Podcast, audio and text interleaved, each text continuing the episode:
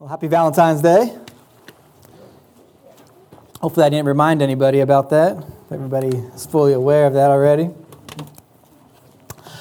We're going to be in 1 Corinthians chapter 6 this morning. That's primarily well, where we will be, starting at verse 12. If you want to open up there now, that would be okay. That would be a good idea. I'm reverting back to my pre COVID ways, and so we're not going to have a lot of verses or anything like that up on the screen for you. I did produce a, an outline. It's a very basic, bare bones outline for you. Just broke, it, broke uh, our text down into three parts, really an introduction and then two points. And it's good, I think, for us to just have simple worship. Uh, we have all these bells and whistles right now that, you know, many generations before us didn't get to have. Big band, all these instruments, technology, and it very, very well may be the case that that sort of gathering might be in the future for us as well too. So we should just have a simple, easy worship, being in the Word. I hope, so, hope that's okay for you. If you don't want to take notes, you don't need to, but you will need a Bible. If, um, if you don't have a Bible today, there are Bibles on the back table. Feel free to borrow one. We're totally good with that. Now, church, to begin, I, I wanted us to think about something.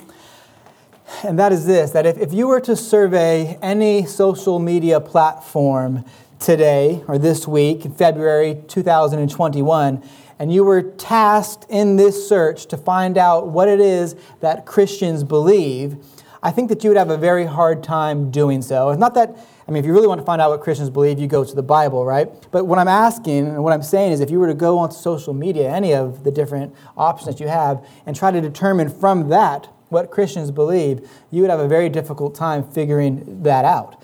People are all over the place today with what it means to be a Christian. Personal views and opinions and personal opinions abound in such a way that it is not hard to find two different people saying the exact opposite thing concerning a specific topic when it comes to the Christian view. And I'm not simply talking about doctrinal differences at this point. Uh, I'm not meaning like the difference between baptism that a Baptist and a Presbyterian might have. I'm not talking about the different eschatology positions. You know, we all have, we all might have differing views of the millennium and the end times. I'm not talking about those sort of theological differences that people might hold to with conviction in contrast to what another believer holds, which we would disagree upon, yet still affirm them as a believer in the Lord. What I am speaking of are moral issues. I'm thinking of ethical issues. And make no mistake, moral issues and ethical issues are absolutely tied to theology. They're absolutely uh, attached to doctrine, and we're going to see that in our text. But what I'm meaning for us to think about right now is the law of God and what it says is right and good and true. And what you see in our world very commonly today is that one person will call something good and then the very same thing, another person will call it evil. And we know what the Bible says about calling that which is evil good and what is good evil, don't we? Is it woe to you who do that? And I, I don't mean Christians disagreeing with the lost here either, with the worldly, with the carnal, with the pagan philosophy of secularism. We shouldn't be surprised to see disagreement there. I'm speaking about people who profess to be Christian that have polar opposite views on what constitutes as biblical Christianity, biblical morality. People that profess to be Christian who don't yet seem to believe what the Bible says about a particular matter for some reason or another. And you end up having this shallow and superficial religion that masquerades as Christianity, but actually is in fact not it. It is not Christianity. It denies Christianity as a whole. And I'm not, I'm not just thinking of the fringes of society in 2021 here. I mean, on popular levels, this shallow, unbiblical, secular, culture driven version of Christianity is, is very popular right now. Consider even the President of the United States, a man who needs our prayer, of course, and I know that he is a Roman Catholic, and therefore there are major differences between us and him, so much so that we see them as rightly needing evangelism. But even still, I mean, he reads from the same Bible that we do, and much of the world sees the Roman Catholic uh, Church as representative of the Christian faith. So consider this man's regime, even. And it is, it is a regime. If we take a look at what's happening in our culture and society right now, the way that he is using his office through all these executive orders and these policies, it's right to call it a regime. But think of what he's uh, putting forth. He is pro abortion, and yet he's claiming to be a, a Christian. He's even reinstating the policy to take U.S. money to fund abortions overseas in other countries, all under the guise of women's health, mind you, as crazy as that sounds. His uh, vice president is worse, Kamala Harris. She uh, is praised by Planned Parenthood. That, that should be all that you need to know. Planned Parenthood released an article about her saying nine things to love about Kamala Harris from the, this organization of death. And she's a Baptist, supposedly, actually.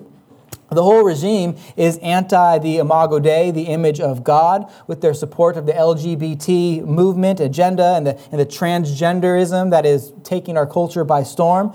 There's a high probability that they're going to pass what's called the Equality Act. We see versions of it in other nations already, where it's going to be very hard to live as a Christian and to stand for the truth when those types of things do pass and get put into play.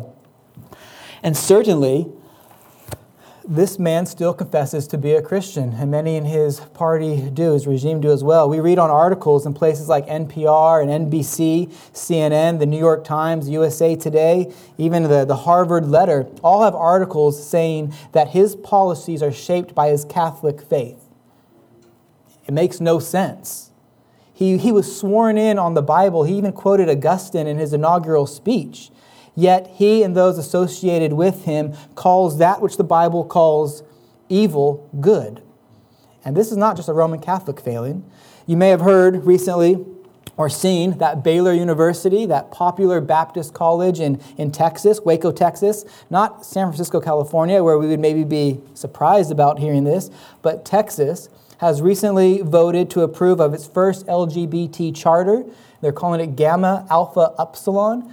And if you know the Greek alphabet, those letters spell out, they look like they spell out in English, gay, G A Y. And this is a Baptist college where Baptist parents send their Baptist children to receive an education, calling what is God has said is evil good. And then, not to mention the rampant sex before marriage that is in our culture and the, the, the hookup culture that we live in in our circles, the, the recent scandal with Ravi Zacharias. It's also tragic. It's not Christianity, even, though it goes by that name. And consider an album that made it to the top of the charts last week. Not that all of the Christian artists on top of these charts are stalwarts of the Christian faith by any means. I'm not saying that. But early last week, the number one Christian album on iTunes was held by a woman named Grace Baldridge and she identifies herself as an openly queer performer, and her label or her album has an explicit lyrics on the label, on the album. The number one Christian album on iTunes chart. It's dumbfounding. So, what does it even mean to be a Christian anymore if so many of those professing faith live and make decisions like the lost? Well, we're not the first society that's ever had to deal with this sort of problem. We're certainly not going to be the last, that is, either. And the Apostle Paul has been dealing with issues that are very similar to these kind of issues within the church in Corinth. Uh, we have a new section that we're going to be looking at and addressing this morning. Uh, it'll last for at least another week, maybe two weeks. I'm not sure how the breakdown will end up being when Pastor Nick uh, picks it back up next week in which he's addressing in this section the sexual immorality in the Corinthian church, as well as our theology of the body. And the passage that we have for this morning is going to lay kind of the groundwork for the things that he's going to say through the rest of uh, chapter 6 and leading into chapter 7. So we're going to read the whole section this morning because it's a unit. It's really a unit. Verse 12 through 20 is a, is a whole unit. But our focus for this morning is just going to really be verses 12 to 14, the first three verses. So we'll read and then we'll pray and ask the Lord to bless our time in His Word. So the reading of God's holy and inspired and sufficient word, beginning at verse 12. All things are lawful for me, but not all things are helpful. All things are lawful for me, but I will not be dominated by anything. Food is meant for the stomach, and the stomach for food, and God will destroy both, one and the other. The body is not meant for sexual immorality, but for the Lord, and the Lord for the body. And God raised the Lord and will also raise us by his power. Do you not know that your bodies are members of Christ? Shall I take the members of Christ and make them members of a prostitute? Never. Or do you not know that he is joined to a prostitute, becomes one body with her? For as it is written, the two shall become one flesh. But he who is joined to the Lord becomes one spirit with him. Flee from sexual immorality. Every other sin a person commits is outside the body. But the sexually immoral person sins against his own body. Or do you not know that your body is a temple of the Holy Spirit within you, whom you have from God? You are not your own, for you were bought with a price. So glorify God in your body. That ends the reading of God's holy word. Let's pray. Father in heaven, we thank you for your word. And we know it challenges us, it is living and active. And we pray this morning, Holy Spirit, that you would grant understanding, that you would increase faith, that you would give belief, and that you would conform us to your word. Help me to handle it rightly, Lord. Get me out of the way so that we may hear from you in the text and that you might be exalted in that. In Jesus' name we pray. Amen. All right, so as I was saying, um, when we come to verse uh, 12 through 20, we're actually coming to a new section to Paul's letter to the church in Corinth. And many commentators, they actually struggle with finding the connection between this section and the previous one. Now, it's true that the Apostle Paul has dealt with sexual immorality or porneia in this letter before. But what seems to be the case now is that he's turning his attention to a specific example of porneia, once again, different from the example that he mentioned earlier back in chapter 5. A specific example of sexual immorality in the church. And this makes sense to me, at least, because of the previous uh, verses that we addressed last week, where they mentioned this list of moral violations uh, this list of sins that the apostle makes the point, and he says, Remember, such were some of you. Such were some of you, implying that you, they no longer are this in Christ. And now the problem for our text is in view because there are some people who are professing to be Christian, and therefore they should no longer be held captive and, and defined by the sins mentioned in verse 9 to 11, and yet they are. They're indulging in such sins that if they continue in them, it will show that they are not actually inheriting the kingdom of, of heaven, like he wrote about there in chapter 6 and verse 9 to 11. If they don't, by God's grace, repent from their sins, that is. And so in this section, it would seem that the apostle is dealing with very, very specific cases of immorality. If you remember, actually, from what we just read a moment ago, verse 15 to 17, Paul talks about people being joined to a prostitute. And so, commentator Gordon Fee is probably right when he notes that there were people in the community that were going to prostitutes and arguing for their right to do so. Being people of the Spirit, they imply, has moved them to a higher plane, this realm of the Spirit, where they are unaffected by behavior that, is merely, that merely has to do with the body. So they were justifying their sin, in other words. And so the apostle moves, the apostle Paul moves from the prior conclusion of uh, affirmation, which says, such as were some of you, to a frontal attack to this theological position of his this church here in Corinth, where they're justifying their sin. So, in other words, it's very possible that Paul is dealing with a situation in reality that should be very, very shocking to us it appears that some in the Corinthian congregation were actually justifying with theology their going to prostitutes. And the justification most likely went like this Well, we are, we are so mature and spiritual that we just live on a, a special plane of enlightenment that what we do with our body is actually irrelevant. It doesn't matter.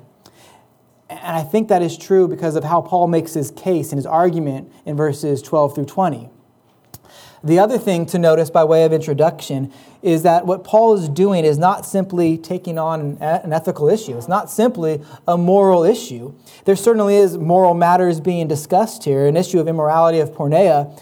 But for Paul, and so for us too, then, the issue of sexual immorality is not just an ethical issue. It is an ethical issue, but it's more than that. It is a profoundly theological issue. It is a profoundly gospel issue, then. It's not just, you know, don't do this and, and don't do that because you can get an STD. It's not simply don't do that because it's not pleasing to God. Don't do that because for Paul and for because of God's word, there is something much, much bigger at stake when it comes to this issue of sexual immorality. And what is that? This section of 12 to 20 provides for us a Christian theology of the body. This is a message that needs to be heard today, friends. We live in a culture that downplays the holiness of a sexual union and sexual purity. And so you have, I mean, there's apps that exist on your phone that are designed to promote a hookup culture. Pornography is often only a URL away, and many of the websites in which that you can access with pornography are free. They're even just simply uploaded by people themselves. Uh, statistics show that among millennials, so the younger age group, uh, even among evangelical millennials, and statistics you have to you know, take them for what they are. They're not always true representations. But statistics show that there's a severe laxity when it comes to sexual purity, even within the church. The statistics between the world and the church are actually nearly the same. One should have a worldview that is formed by God's word, and yet apparently it doesn't. Not at least with this, not with this case. And so we live in this sensually charged culture. And it's not that previous verses or previous cultures didn't commit fornication. Certainly they did, but it seems like they knew it was wrong. Uh, premarital sex was held as wrong. Hooking up with people was wrong. Yet people did it, but there was this consensus, especially among Christians, that it was wrong and it was outside of God's will. And it just doesn't seem to be the case anymore for many of us. I mean, even think about one of the, the clearest statements concerning God's will in Scripture. 1 Thessalonians 4 3. He makes it so clear For this is the will of God, your sanctification, that you abstain from sexual immorality. And do people even believe that anymore? Now, though it would seem for many that immorality is just par for the course, that it's normal, but that actually should shock us. It should awaken us so that we're not using our physical bodies because we're not people, many people are not using their physical bodies as God intended. I mean, you've heard this before, haven't you? It's my body's my choice. You've heard that before. That's, that's a popular mantra in our day. That's the sort of evil culture that we live in now. And the Apostle Paul is giving us here a better way a Christian theology of the body that will remind us of the dignity of the body and the place of the body in God's redemptive purposes and the way in which we are to worship God through our bodies. And, church, don't think that this is just a message for the young people. Don't think that this is just a message for millennials. It's one that they need to hear, but it's also one that we all need to hear. Because you know what? No one is too old to sin against the body. I won't go into the details because you can find them online if you wish, but Ravi Zacharias, a very famous apologist, uh, he passed away last year at the age of 74, all the while concealing and indulging in sexual sin. And his legacy is ruined. It's tragic. He has victims, and he was professing to be a Christian. Friends, I can't stress enough how important it is to be attached to a local church and to be accountable when it comes to living the Christian life. And, and Ravi was an old man and still failing to offer his body as a living sacrifice. Or think of uh, Cornelius Van Til. I hope that you're aware of who he is. He is uh, he's with the Lord now. He passed away some time ago, but he was a very influential pastor and professor at Westminster Seminary in Philly. And for, uh, for many years, he contributed there to the view of apologetics known as presuppositionalism. His, his, works are kind of difficult to read, but it's worth your time. I would, I would commend him to you. But in his biography, uh, he noted that he would even in retirement have students from the seminary come over to his house, uh, young men training to be ministers, and he would mentor them. He would pray with them. And at one of these meetings, one of the younger uh, men studying to be a pastor asked Dr. Van Til, he said to him, he said, now that you're past that, a- the, that age of those kind of temptations, what is that like? So, you know, this young man, you know, he was probably acting out of sincerity, you know, desiring that he's not going to have to struggle this way when he gets older. And so Van Til looked at the guy and said, Young man, the sins of my old age are the sins of my youth. Sometimes you don't outgrow sins, church. And so we need to, by the grace of God, put sin to death before temptation is acted upon. And so, so Paul gives us a theology of the body here, and hence a theology of sexual morality that we need to make sure we hear and that we follow. So let's take a look at verse 12. The outline is simple, really. I mentioned that. We have two problems in view a wrong view of freedom and then a wrong view of the body. Verse 12 sets us off to consider this first problem. Now, I don't know if you all have the same reaction to the beginning of verse 12 that I have had over the years of reading this, this text, but it is striking. It is shocking, even. Look at how verse 12 begins. All things are lawful for me. Like, like what? All things are lawful? Does all mean all here? It, it can't be, right? The apostle has just spent the better half of six chapters explaining that the Corinthians were engaged in behavior that didn't match their profession of faith. They formed factions around their favorite pastor or apostle for their own personal gain. They operated from human wisdom rather than the wisdom that the Spirit supplies. They had among them a man who took his father's wife. Was, was that lawful, but simply not helpful? Is that what Paul is saying? Was it lawful for the church to do nothing about the sin of the incestuous couple? Or what about taking another believer to the secular courts to solve a dispute? Isn't that depending again upon the wisdom of the world rather than upon the wisdom of the Spirit? Or what about the list of sins used that used to define some of them that were mentioned in verses 9 to 11? The such were some of you sins. Is the Apostle Paul now wanting to say that all of these things are in fact lawful, but simply not helpful, and that's the reason that we should abstain? Now, at first glance, this phrase does sound very Pauline, doesn't it? All things are lawful. If you're familiar with the Bible and the way that Paul writes and speaks, this sounds like something that Paul would say and, and has said something along those lines before. Uh, Pastor David Strain from First Presbyterian Church in Jackson, Mississippi notes that Paul has insisted in various places in the scriptures that the ceremonial commandments of the law revealed to Moses no longer apply in the new covenant age and they don't bind the consciences of Gentile or Jewish, for that matter, Christians. So think of the text from the call to worship this morning that Pastor Nick read, Romans 14 verse 14, said, "I know and I am persuaded that in the Lord that there is nothing unclean in itself." It's kind of similar to the phrase that we read here in verse 12. And there in Romans 14, he's speaking about food offered to idols and his liberty to eat of it. Plus, we understand that we are free in Christ, don't we? Uh, Galatians 5:13 says that we are called to freedom. Galatians 5:1 says that for freedom Christ has set you free. It's not just the apostle Paul though. Uh, Peter has very similar ideas, very similar thoughts given to him by the uh, Holy Spirit. 1 Peter 2:16 instructs us to live as people who are free. And the apostle John notes in his gospel that the truth will set you free. So at first glance, this, this statement here in 1 Corinthians chapter 6 verse 12 sounds like it could be something from the apostle Paul or another Christian leader, but does freedom in Christ mean that everything is lawful? And the answer to that is a is absolutely not. It's a resounding no. There are many things in fact that are not lawful for the Christian. The first again, the first 6 chapters of Corinthians has laid out a number of them. So, what we have happening here is a pervasion of the truth in the Corinthian church.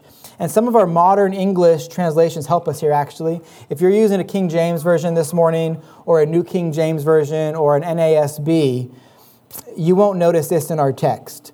But if you have an ESV, the translators did something to help us understand what is happening here. Or if you have the NIV, which, which you know, I don't know if you want to admit that to me, I guess, but they, they make it really clear at least. The NIV is not bad here, to be honest. Does anybody notice what you have with the phrase, all things are lawful for me, both times in verse 12? What do you see? What's, what's, in, what's on the text? Quotations. There, I saw, thank you, Carol. Quotations. It's in quotations. The New American Standard, the KJV, don't put quotes in it, and the NIV actually adds, you said, at the end of it to the phrase. So, what we notice then is that Paul is actually correcting something that the Corinthians are saying in this manner, or in this matter. What you have with this phrase is, a, is another Corinthian slogan Uh, it seems like they had a number of these little axioms or phrases that define them. Remember the horrible one from about a little bit over a month ago about wives and mistresses? They had these little slogans, these axioms that gave them license to sin, is, is, what, it, is what it ultimately boils down to. There were these little pithy statements that drove them subconsciously. And so Paul's not saying here that all things are lawful for him, but it's the Corinthians that are holding to this principle, and Paul is correcting it. But what's the source of it? Where does this little phrase come from? All things are lawful, all, all things are permissible. Its origin is debatable. There's not a consensus on where this phrase comes from. Some believe that it, come, that it came from the Stoic philosophers of the age. There are slogans from that philosophical group that sounded like this, that are similar to it, that place a greater emphasis on the spiritual matters than, than bodily ones. But I have a feeling that it's actually a misappropriation of sound biblical teaching. And that happens a lot, even in our time. It was probably a perversion of something that they have heard before from Paul or from Apollos or from Peter. Like I already mentioned, this statement, all things are lawful for me, it actually sounds Pauline it sounds like Paul at first glance. And I, I purposefully only shared part of the verses that I read earlier, trying to, to give you that, that feeling that this sounds Paul. I did that on purpose because there's more to understanding Christian freedom or liberty than some sort of universal law that says everything is permissible at, at the bare level. That's not freedom at all, actually. So consider Romans chapter 14. Let's turn back there in your Bible. It's just the book right before 1 Corinthians. It should be very easy for you to find. Verse 23 in Romans 14. But whoever has doubts is condemned if he eats, because the eating is not from faith. For whatever does not proceed from faith is sin. So, from that, we, can, we could conclude perhaps that nothing is in itself sinful, but at the same time, wait, anything that doesn't proceed from faith is actually sin. You see, there's this contingency included that may have been overlooked by the Corinthians if they heard that teaching or a teaching similar to it. If it doesn't come from faith, well, then it's not lawful. And there are many things, many actions, and many choices which don't come from, faith, which come from our, our flesh, as it were. Or you flip to Galatians, because I mentioned some passages from there. So turn to Galatians, just a couple chapters over in your Bible to the right. If you get to Ephesians and Philippians, you've gone too far. Come back to Galatians 5, verse 1. For freedom, Christ has set us free. Stand firm, therefore, and do not submit again to a yoke of slavery. You see, it's not simply freedom that is before the Christian, but there is also a yoke of slavery that is before us. And the context of the passage here is in view of returning to the law as a means of our justification, that the law, and be clear about this, the law is not a means to save us. We are free in Christ. Christ has saved us all by himself. As someone famously said, all that we contribute to our salvation is the sin that made it necessary. But it's not as if the law after our salvation is meaningless. It's not as if we can just live contrary to the law and think that then that everything is lawful. Look down at verse 13 because I mentioned that earlier as well, Galatians 5:13. For you were called to freedom, brothers. Only do not use your freedom as an opportunity for the flesh, but through love serve one another. That's exactly what the Corinthian church was not doing, right? Or they were doing that, I should, I should say, I suppose, that they were using their freedom as an opportunity for the flesh. They were visiting prostitutes and claiming that they were free in Christ. That is not lawful. Or what about Peter? I mentioned him too. And we know that Peter had some influence in the Corinthian church as well. Turn to 1 Peter. It's, it's beyond Hebrews then James, you'll come to 1 Peter, get to 2 Peter or the John's epistles, turn back. This is 1 Peter chapter 2, verse 16. Live as people who are free, not using your freedom as a cover up for evil, but living as servants of God. You see, the, Christ, the Corinthian church should have never felt justified in their sin. Such were some of you, is what the Apostle Paul had just told them. The Christian has no business indulging in sin. There is no excuse we may offer for it. We can't appeal to freedom in Christ in such a way that all things universally are lawful. That's not what Jesus or Paul or Peter or any biblical author whose words are in fact inspired words from Jesus meant in talking about Christian freedom and talking about Christian liberty. And so there are two problems that the apostle is addressing here, is addressing here in our text. And the first one is the wrong view of Christian freedom. But how did the church get there? How did they get there from, I mean, consider their teachers who they mentioned earlier. They had Paul, Apollos, and Peter. Could you have better teachers? It would be hard, you'd be hard pressed to. How did they arrive at such a place where they felt they could justify the visiting of prostitutes under the guise of Christian freedom? Well, it seems like there's an obvious reason. How do you get from sound biblical teaching and again, it's not like they had false teachers. How do you get from sound biblical teaching to horrible application? It's poor listening. They were bad listeners. They were eisegetical in their listening. They, they took what they liked and they ignored the rest. They, they were cherry pickers, in other words. They took the parts they liked and they just remembered those, those parts and they neglected the rest. And if they just would have remembered that helpful hermeneutical tool that you don't need a seminary degree to know, then they would have not been in this situation. You know that hermeneutical rule, don't you? We've talked about it before from this pulpit. The three C's context, and her friend, context, and the other friend, context. Remembering that would have prevented them perhaps from trying to justify their sin.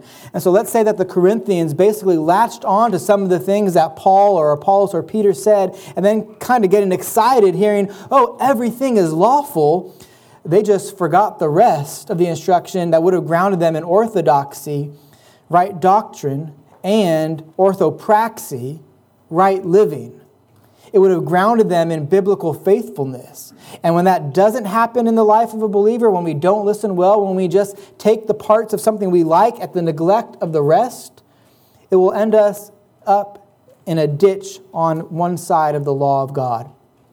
Remember, Paul's not wanting them to obey here so that they will be saved, but he's compelling them to obey because they have been saved.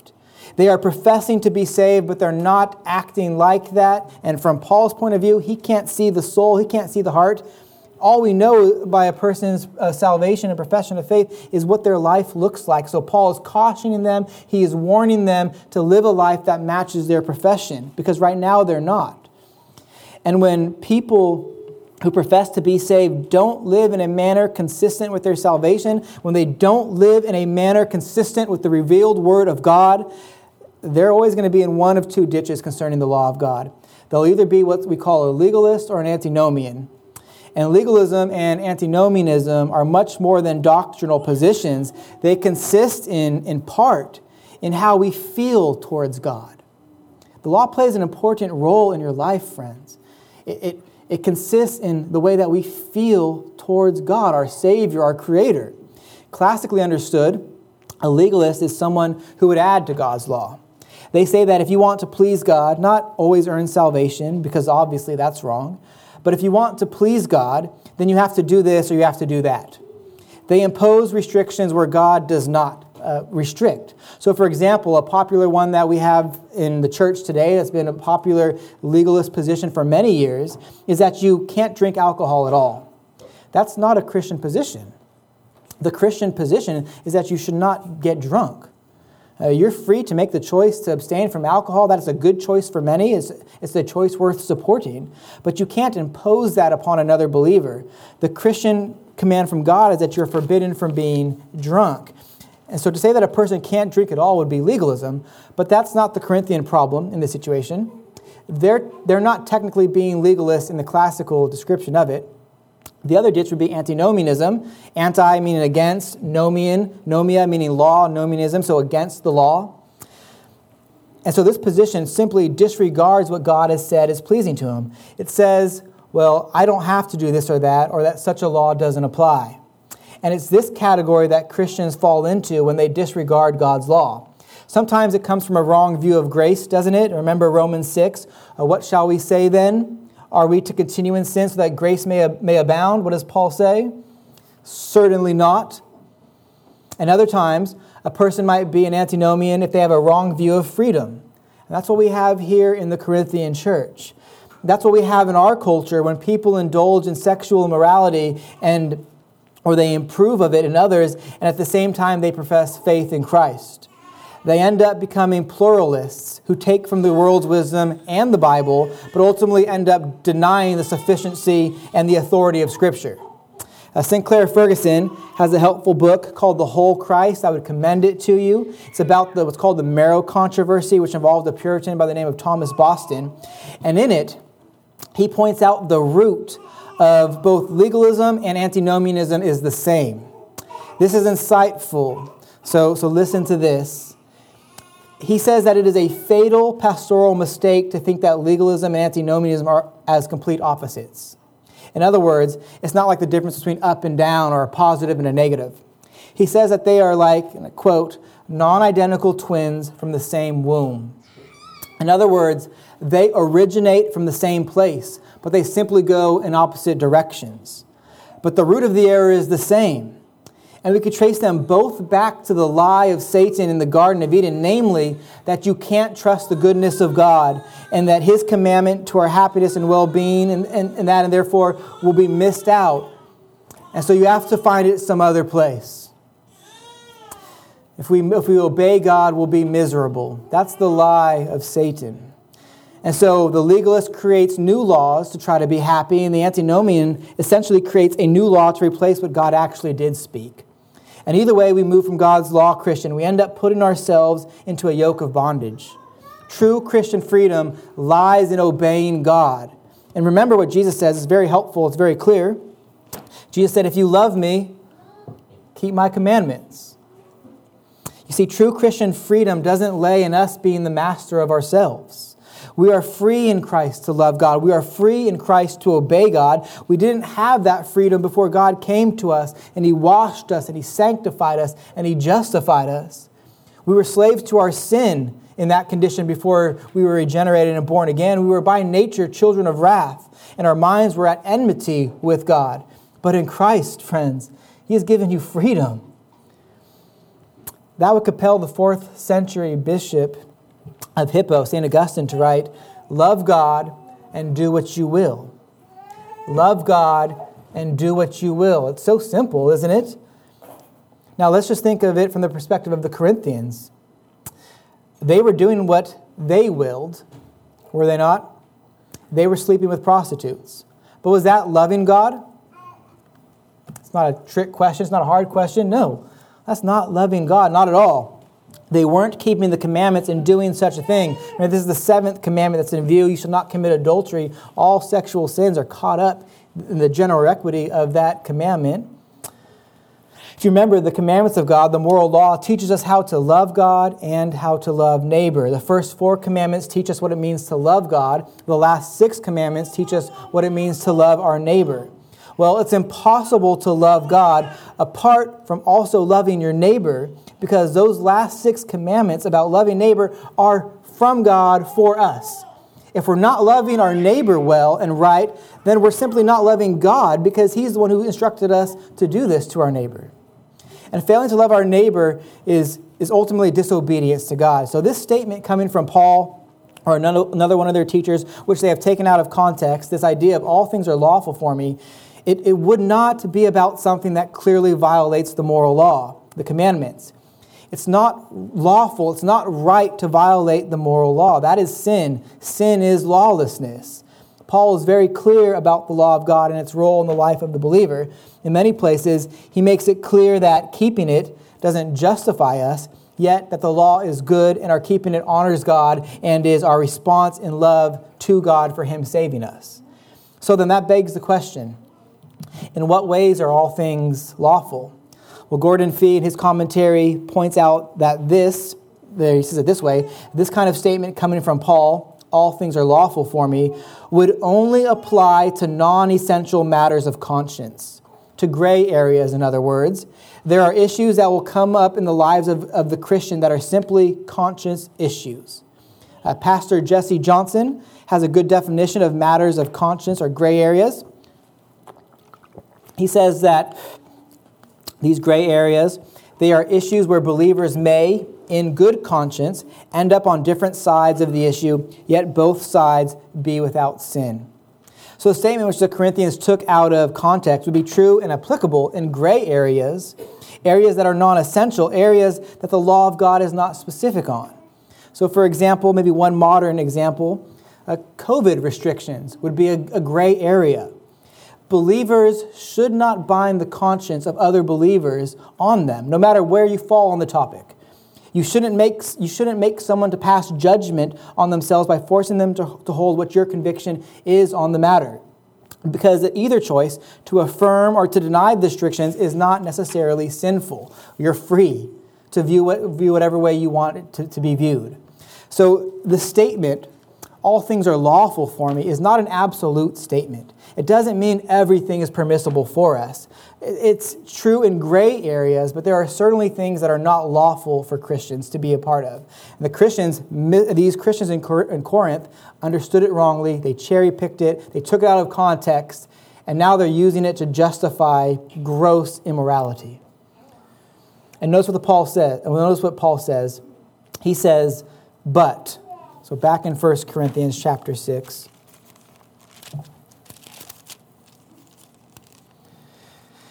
But not all things are helpful. Not all things are profitable, in other words. And the idea here is that everything isn't advantageous. Everything doesn't benefit you. Not everything is useful. All things are lawful when we consider gray issues, but when it comes to the breath of God's law for us and our freedom, we need to know that not everything is helpful. Some things will actually put us in a yoke of bondage. The Apostle Paul is saying that our conduct doesn't simply depend on whether we have the right to do something or not, but our conduct as Christians um, actually should be beneficial to those around us and to ourselves. And certainly, if we're engaging in something that or if we're approving even of something that is contrary to the law of God, then there is no way that it can be beneficial to ourselves or to anyone else. And so the Corinthians were waving this banner that said, Everything is permissible for me. And Paul turns around and he says, Actually, no, you know what? Not everything is good for you or for others. In other words, you need to quit doing this. He'll be clearer later in the section, like at verse 18. And he's, he's telling them here and now, though, that there are bigger concerns and considerations in your own sense of what is right.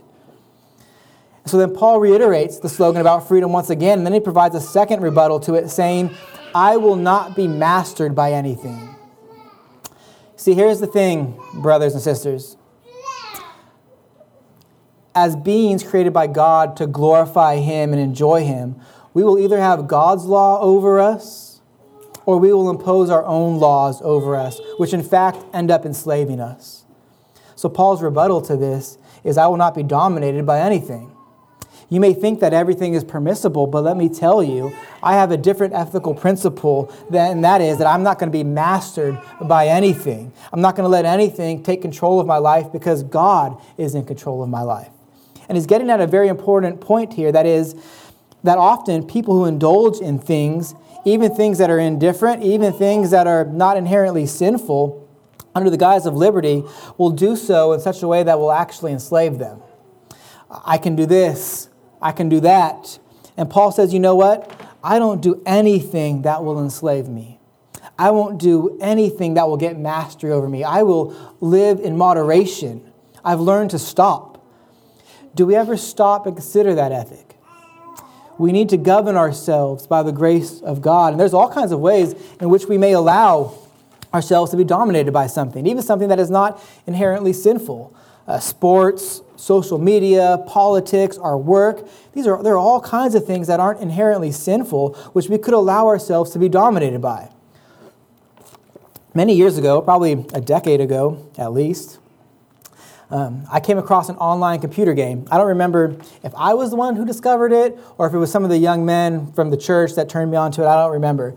But we started playing this game called Lord of the Rings Online, LOTRO for short. I remember playing it. It was uh, Shane Evans, Jared Malekish, Josh Ryther, and Eric Ryther. And we would all go play this online video game. It was a lot of fun. You got to be like a different class of a character. You could be like a, a champion. Jared was a he was a champion. His name was Six Pack Abs, which you know makes sense. Jared. Um, Shane was a guardian. I was this captain character, and you would go on these big missions. You would fight orcs. It, it followed the storyline of the books, and it was really good. It was a lot of fun. Well, you go on these long raids, you get different weapons, different armor, upgrade your character. It was, you know, it was a good time, not inherently sinful or anything like that. Well, eventually they all stopped playing, but I continued on. And I remembered um, one time after feeling that I, I was not doing some of the things that I knew that I should do. And I was, you know, very, though, you know, I had, I had to get home because I had to go be there for this raid. I had to be, you know, part, I had to finish this mission. And so just over time, I started noticing incrementally that the game started getting more and more control. You know, I had to finish the mission or whatever. And I'm not saying it's inherently wrong to play Lotro. I still play it from time to time. Even it's funny. Anna was just making fun of me because when I had COVID, I, was uh, I put on the movies and I, then I would play the game. That's kind of usually what I do when I get back into it. I watch the movies and then play the game. But I'm saying that there's this ethical principle that the Apostle Paul is appealing, appealing to here that says whatever we do, Whatever we believe we have the liberty to do, we only do it if we maintain the liberty and don't become enslaved to it. Even matters of conscience aren't to rule us. And this goes for a lot of things, right? There's lots of ways in which we may do this. So Gordon Fee notes in his commentary, and this is really good. He says, There is a kind of self deception that inflated, that inflated spirituality promotes, which suggests to oneself that one is acting with freedom and authority but which in fact is an enslavement of the worst kind to the very freedom someone thinks they have. In other words, there is this piety, this inflated spirituality that creates this self deception that says, what I'm enslaved to is actually my freedom. But you're not free, you're enslaved. So the Corinthians had taken the statement out of context that enabled them to think that they were free to do whatever it is that they wanted to do. And so they put themselves in bondage. And, and Paul points out believers don't live like that. That's not how a believer lives.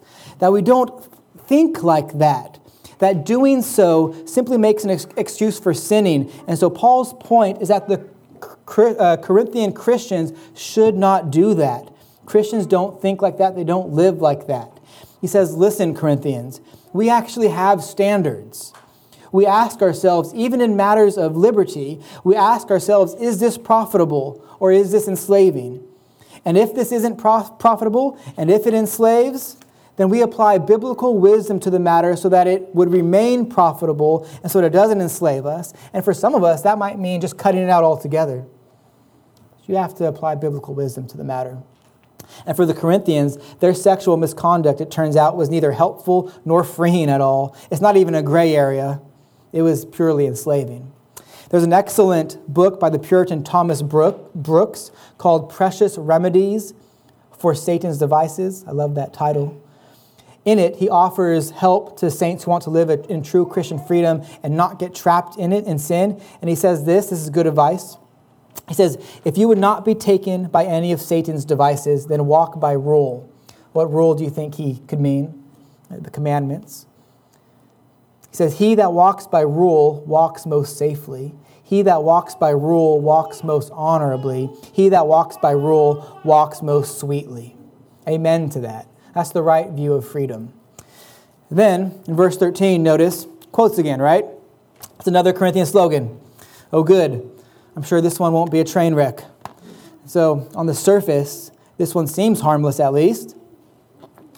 But this is the second problem the Corinthians had, which is being addressed here they have a wrong view of the body. So look at what it says food is meant for the stomach, and stomach for food. That doesn't seem so bad. It's just kind of common sense, right? So the implication is just this when you're hungry, what do you do? You eat. Unless you're fasting or for some reason or this, or unless you're tormenting yourself with a diet. I don't know. When you have an, applica- an appetite, though, it's not complicated, complicated, you eat. When you have a desire for food, you eat. There was this idea in Corinth in, that the Corinths had which said, God made these stomachs to be full, so just, you know, let's be fat and happy, in other words, if you so choose. I'm not advocating for gluttony, of course, but more of a eat, drink, and be merry, that kind of an attitude. Where did the slogan come from? Maybe it's from the abrogation of the ceremonial laws, the dietary laws. Maybe since in the new covenant all food is clean, there is a slogan concerning food. And we know that the Corinthians had some problems with food, right? When we get to chapter 8, we're going to see that they, they struggle with eating food to, to idols, some of them. So maybe it's kind of in light of that. Maybe it was just a pithy slogan so that they would, that they would say, meaning that eating food isn't a big deal, whatever it is. It's just something very basic about it regardless of the source of it, and that's this that natural desire is to be satisfied. Food is meant for the stomach and stomach for food. But you can see the Corinthian application of it, can't you? You can see the way that they would move from the food being for the stomach and the stomach for food, that they move to a much larger implication, a much larger implication concerning, excuse me, concerning what we might consider a desire in the body. And in fact, we know this is the case because of what Paul says in the next couple verses. But here's the heart of the Corinthian slogan just satisfy the desires of the body. We're free in Christ, so satisfy what the body wants. You see how this is a theological issue, right? So think of the topic that the apostle is dressing and then just swap the words out. Sex is for the body, and the body is for sex. So, just as the sure thing is being hungry and then filling the belly is a natural thing to do, you have an appetite and then you satisfy that appetite. What difference does it make whether it's food or sex? I mean, it's just the body. What's the big deal? That, this is what the Corinthians are thinking. This was the mindset that they had. They had a wrong view of freedom and they gave, and they gave them a wrong view of the body. And the next part of the text is probably part of the slogan, too. Some commentators think that. In the, in the ESV, at least, it's not in quotations. He says that, the God, that God will destroy both meaning the body, the stomach, and food. And the idea behind it goes something like this Well, what's the big deal? If the body is just going to be destroyed, what does it matter? Just live, you know, you're free. You can imagine someone arguing like that, right? I don't have to imagine even. I've heard that very same argument myself in today, today's age. People don't think it's a big deal when they sin. They will say, after all, oh, it's just sex. I mean, God gave us these bodies, and it's a natural desire the body has. It's common to mankind. Aren't we supposed to satisfy our desires? If we're hungry, we eat. Why not the same with sex? The, the apostle is not even dealing with homosexuality in the text, right? But this is the same sort of reasoning that those with same sex desire employ. They'll say, Well, I was born this way. This is just what I desire. This is the way God made me. If I'm desiring this, then why shouldn't I act on it? Satan employs the same tricks in every age, doesn't he? The reason you shouldn't act upon the, that desire is because that desire is contrary to the law of God. Because God's law trumps our desires. We don't trust our desires as Christian. We don't follow our heart. We know our hearts are wicked. We live by faith. God's word is what instructs us, and God's word tells us where we are to honor Him through sex. It's in the marriage bed. And outside of that, you're in sin. And so you can see how ideas have consequences, right? The Corinthians have this faulty view of freedom and that all things are lawful, and look at where it's gotten them. Ideas have consequences, bad theology has consequences. You know, if we survey the landscape of Christianity, of Christian culture at large in our day, it, it just it seems like there's a lack of care for the truth. That's why, of course, you have so many people professing to be Christian, and yet they support lifestyles of immorality. There is this plurality this syncretism, and, and all of it, all of it is a denial of the truth. And watch out, because if you wish to stand up for the truth, well, you're just a bigot. You're judging, and who are you to judge? Those are the kinds of things that people will say to you when you decide to stand up for what God has said in His Word. And make no mistake, we are to make judgments. Don't be deceived by that. We're to make righteous judgments, not by appearance, but by the standard of God's Word. The apostle is making judgments here in the text, isn't he? Just a few weeks ago, we read how Christians are supposed to judge those within the church. It's because there is a standard that we bear. In gray areas, we attest to the truth that all things are lawful, but contrary to popular belief, not everything in this world is a gray area. There are black and white issues that we live with. God's word is crystal clear about what is good and what is acceptable and what is pleasing to Him. It is crystal clear about what is sin. There is absolute truth, and there are standards, and the Corinthians are not seeing it. I'm almost done, baby girl. I'm almost done. So, what Paul is dealing with here are people who are committed to a certain kind of conduct. And so they're looking for certain ideas to help them support their conduct. We do this too. It is a behavior in search of a supporting theory. And Paul's response is that it doesn't work that way. For the Christian, that's not the way we work. We don't put ourselves above God's law. God's law directs us, it is over us. Verse 13 the body is not made for sexual immorality. We don't start with a behavior contrary to the law of God and then argue it into correctness, and it doesn't matter what slogans we put over it. Maybe you want to think of it with a modern example, a modern analogy. It would be like the guy living with his girlfriend, and the pastor confronts him on it, and his reply to the pastor is, Hey, you know, Christians aren't perfect, we're just forgiven. You've heard that slogan before, right? And Paul would say, What's your point? Okay, Christians aren't perfect, we're forgiven. That's a true statement. But that's not an excuse to indulge sin. That's not how Christians live. Christians don't embrace and make excuses for their sin. We can't. We've been changed by God, and God doesn't let us live like that. He grants us repentance over sin. The 1689 London Baptist Confession puts it like this this is point three, four, and 5 from chapter 15. There we read, This saving repentance is a gospel grace, in which, meaning it only comes to us through the gospel. It says, in which those who are made aware by the Holy Spirit of the many evils of their sin by faith in Christ humble themselves for it with godly sorrow, hatred of it, and self loathing. They pray for pardon and strength of grace and determine and endeavor by provisions from the Spirit to live before God in a well pleasing way in everything. Ver, chapter 4, point 4. Repentance must continue throughout our lives because of the body of death and its activities. So it is everyone's duty to repent of each specific known sin specifically. And then Article 5 God has made full provision through Christ in the covenant of grace to persevere believers in their salvation. Thus, although there is no sin so small that it is undeserving of damnation, yet there is no sin so great that it will bring damnation on those who repent. This makes the constant preaching of repentance necessary. So if you go later on and you look up the 1689 Confession, chapter 15, you'll see there's all these verses attached to it as well, too. It's helpful. But you see, the Christian, the point is, is that the Christian doesn't excuse away, excuse away his sin. We repent of it. You know what causes believers to excuse away their sin? If it's not clear yet, I, I apologize because it must be my fault. But it's bad theology. Bad theology is what causes believers to excuse away their sin. And again, therein lies the Corinthians' problem. They have a wrong view of freedom, they have a wrong view of the body. And because of it, rather than fleeing sexual immorality, they are running headlong into it, visiting prostitutes. Something that you just, you don't even think that would happen for a Christian, yet that's what's happening here. We can't play around with false thinking and bad theology. So Paul offers this corrective. The body is not for porneia. The body, the body is not for sexual immorality. That's not why he made it. It's not for adultery. It's not for sexual sins. It's not for you to simply obey whatever unholy desires you think are natural. But what it is for, and this is interesting, the end of verse 13, the body is for the Lord, and the Lord is for the body. Now, at the face of it, not abundantly clear, but as we work through the rest of the section in the next week or two, I think it'll be more clear. For the first part, the body is for the Lord.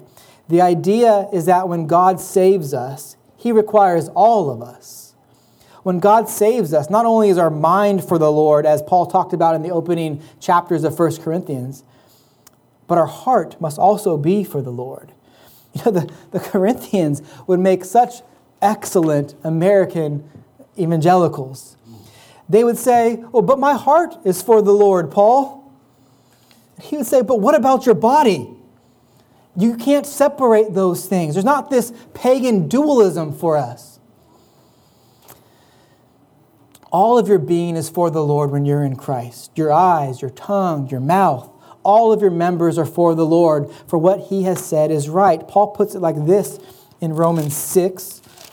You might be familiar with this passage, 12 to 14. Let not sin therefore reign in your mortal body to make you obey its passions. They could have, the Corinthian church could have stopped there. Case closed for their problem already. Verse 13. Do not present your members to sin as instruments for unrighteousness, but present yourselves to God as those who have been brought from death to life, and your members to God as instruments for righteousness. For sin will have no dominion over you, since you are not under law, but under grace. Well, knowing the Corinthian church, they probably would just latch onto that last clause of verse 14. Oh, I'm not under law, but I'm under grace. To, to neglect the previous statements made. And many people today in our culture, in our own culture, parade around that clause. Well, I'm not under law, I'm under grace. So they might justify their sin. And it's many. And they're wrong. They, they're taking it out of context. So, what is our body for? It's for the Lord. Our members are to be used for instruments of righteousness. How does Romans 12 begin? You probably remember Romans 12. What is supposed to be a living sacrifice? Our body. Right? Our body, not you know, your cat. Your body is a living sacrifice. But also, this is interesting, more interesting, the Lord is for the body perhaps not as clear, and I think it's because the verse divisions, which aren't natural to the original text. But think of how the Lord might be for the body in light of verse 14, where verse 14 says, And God raised the Lord, and the Lord will raise us up by his power. Lord here, by the way, is referring to the Lord Jesus, not the Father at this point, or the Spirit. But when the Lord, through his death and resurrection, died, he died not just for our souls, but for all of us, for our whole nature. We aren't just a body or just a soul. We are a soul and a body. Christ didn't live and then die and then live again just for your soul, but he also did that for your body. This is a, a full orbed redemption that he's speaking of. Think of what the Apostle Paul says in Romans 8 in verse 23, where he's, he's talking about the whole creation is groaning for the redemption that is coming. And he says there that, that even we, even Christians, are awaiting our adoption as sons, which in a sense we already experience now. We're already truly sons and daughters if we're in Christ. But there's another sense in which we are awaiting our adoption as sons. And what does he say the adoption is? He says we're waiting for the redemption of our bodies. In other words, the glorification of our body the fullness of your redemption in mind doesn't happen until these bodies are redeemed. I was just talking with Brother Jack the other night, actually, about this same thing how saints who have died are currently in glory with the Lord in a disembodied state. I don't know what that's like. I don't know what it's like to be a disembodied person, but that's the reality. People don't get their body until Christ comes back again. And that's even people that are going to hell for eternity and people that are going to be in heaven with the Lord, the new heavens and the new earth. So it's fascinating to think of the details that go along with that, but we're way over time, so we'll save that for 1 Corinthians 15. These bodies in Christ are for the Lord, and the Lord is also for the body. He's actually promised not to redeem just the soul, but our body also. Our heart and our mind, all of us. And just as Yahweh, just as Father, Son, and Spirit all had involvement in raising up the Son, He's also going to raise us up by His power as well. Christ's resurrection is the guarantee of our resurrection. And this means, and hopefully I'm not being too simplistic, but it means that the body is important. God made it. Scripture outrightly rejects a pagan dualism that elevates the soul or the spirit above the body. They both matter. Our great hope is that this perishable will put on the imperishable, that this mortal will put on immortality, and that we will be changed. This isn't too hard for God, church. Our God is in the heavens, He does all that He pleases. Uh, our, we, our bodies were created good in creation, and yes, our bodies were affected by the fall, but our bodies are also impacted by the redemption that Christ applies to us. And so our bodies matter now as well, what we do with them now. There's going to be more implications for us as we continue to go through this section. But you need to know, Christian, how Paul closes this section. You are not your own, you were bought with a price. We'll read that in the coming weeks, but what was that price? It was the life and death of the Son of God. He lived in your place, obedient to the law of God, fully righteous, and then he went to the cross to bear the weight of your sin, to bear the weight of the curse that you were under, so that you might be set free. True Christian freedom is found in you abiding in Christ and his word, and abiding in our glorious Savior. And may we have the grace to do so. Let's pray. Father in heaven, we thank you for your word. We thank you that you care about all of us, Lord, not just our soul. We know that our bodies matter even. And so we pray that you would help us to use our members as instruments for righteousness. Let us not be like so many in our age today. Let us, for Christ's glory's sake, not buy into the lie that we can just simply follow our hearts or our desires, which are contrary to your word. Instead, give us a clear understanding of what your law says and help us to remember the gospel always as well that we are dependent upon you and that it is by Christ and his righteousness alone that we are saved. Yet let us live out of that place in such a way that would testify to love for you and love for neighbor, that ultimately at the end you might be all the more glorified and exalted. You are worthy of praise and worship, Lord. And we thank you for loving us so perfectly. In Christ's name we pray. Amen.